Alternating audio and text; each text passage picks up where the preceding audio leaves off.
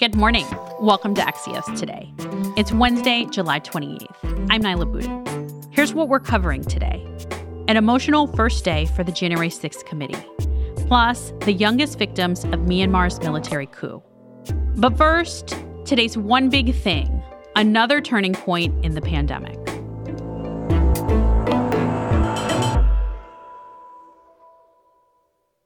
Yesterday, the CDC once again updated its mask guidance, suggesting that fully vaccinated people wear masks indoors when in areas of high or substantial transmission, which, as it turns out, is basically a huge portion of the US right now, since the CDC is classifying about 46% of US counties as high transmission and 17% as having substantial transmission. It feels like we're hitting another COVID pandemic turning point where things are bad and public health officials and politicians are scrambling for ways to contain the spread of the Delta variant and convince unvaccinated Americans to get the shot. And to do that, officials need to know who these people are. The latest polling from Axios and the global research firm Ipsos gets at this. Axios' managing editor for politics, Margaret Talev, sent us this memo explaining the new findings. So it turns out there are actually three types of unvaccinated Americans. There are those who say they're likely to do it but just haven't yet. They make up about a quarter of the unvaccinated. Then there are those who say they're not very likely to do it, but they haven't ruled it out, and they're about another quarter. Finally, there are those that we call the hard nose. They're telling us, as of right now, they just can't see anyone or anything convincing them. And they're a little more than half of the unvaccinated population. Now, what may be most valuable to officials is understanding these demographic differences among the groups. The most persuadable of the unvaccinated tend to be non white, under 35, a little more female than male, and they lean Democratic. Pollster Chris Jackson says that with this group, it's less about convincing them that they should get the shot than it is about making it convenient for them to do it. The middle group reflects the nation's demographics more evenly. These are the skeptics. They might respond to persuasion efforts, including enticement, requirements, or penalties. Finally, there's the hardest group to convince there are black, Hispanic, and Asian Americans in this camp, but it skews disproportionately white, Republican, and Southern. And we really don't know yet how much the new pro vaccine advocacy that we're seeing from figures like Sean Hannity or House GOP leaders could influence them.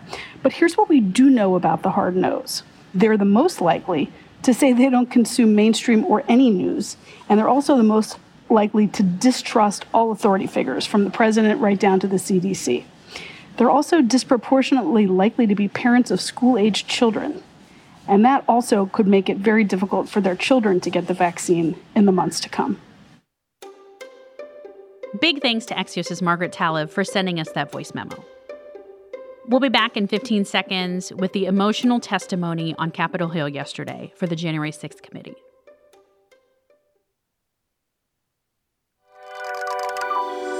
Welcome back to Axios today. I'm Nyla Boodhoo. Yesterday, the House committee investigating the January 6th attack on the Capitol held its first hearing. Four officers shared difficult testimony about the physical and verbal assaults they endured while responding to the riot. One Capitol police officer, Harry Dunn, spoke about the emotional trauma that he and other black officers are still dealing with after facing repeated racial abuse from the protesters.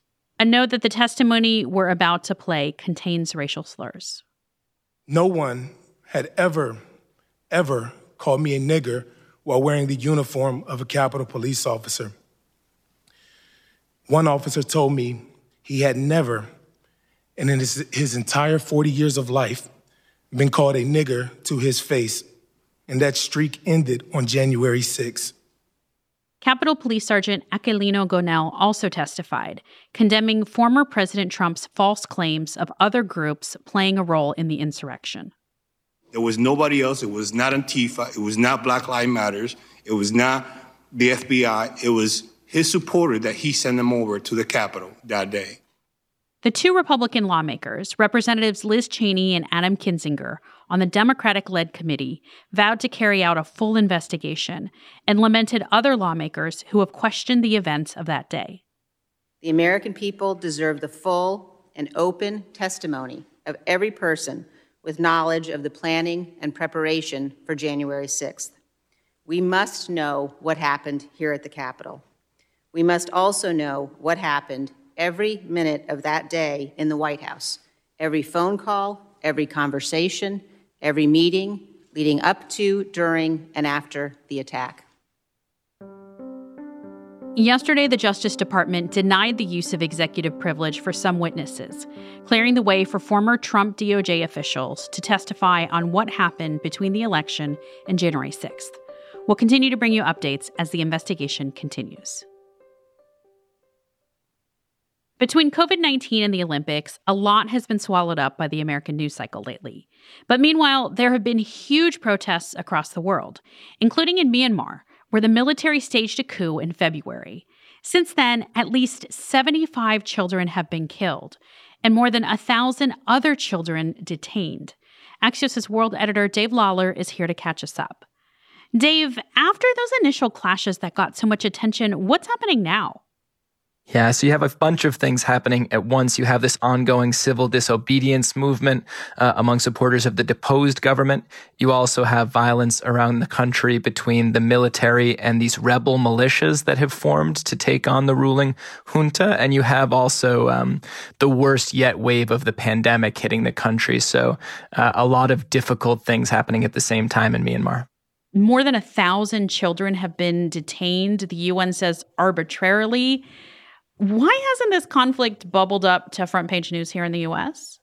So I've been thinking about this as well. And I think it's just weeks and months of bad news are often very difficult to keep your eyes focused on. And it, it's clear that this uh, government does not have the support of the people.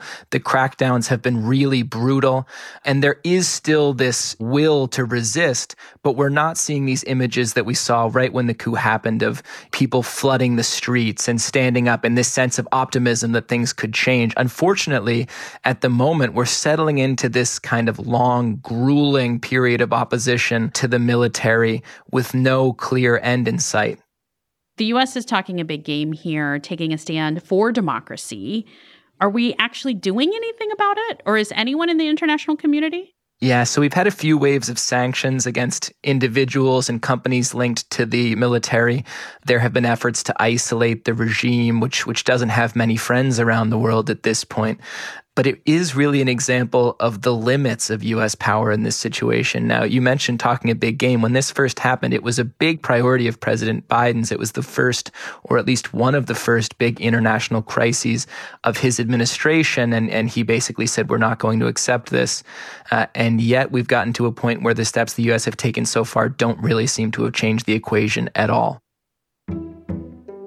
Thanks for joining us, Dave. Dave Lawler is Axios' world editor. Sure. Thanks for having me. For more on other international stories you might have missed, check out yesterday's Axios Recap, where we also talked about violence in Venezuela and protests in Belarus. We're ending today's show with another dispatch from Tokyo by Axios' Ina Fried, who was there Tuesday night for the softball finals. Although the U.S. team did lose the gold medal to Japan, there was a silver lining. Japan winning can help make the case that it's not just a US dominated sport. Softball is really at a precipice when it comes to being an Olympic sport. So, this is really a chance for the sport to say, look, we are competitive, we're a global sport. There were four continents represented among the six countries that competed here in Tokyo, and a lot of the games were close. You can read Ina's story on softball's future and the rest of her Olympics coverage at Axios.com.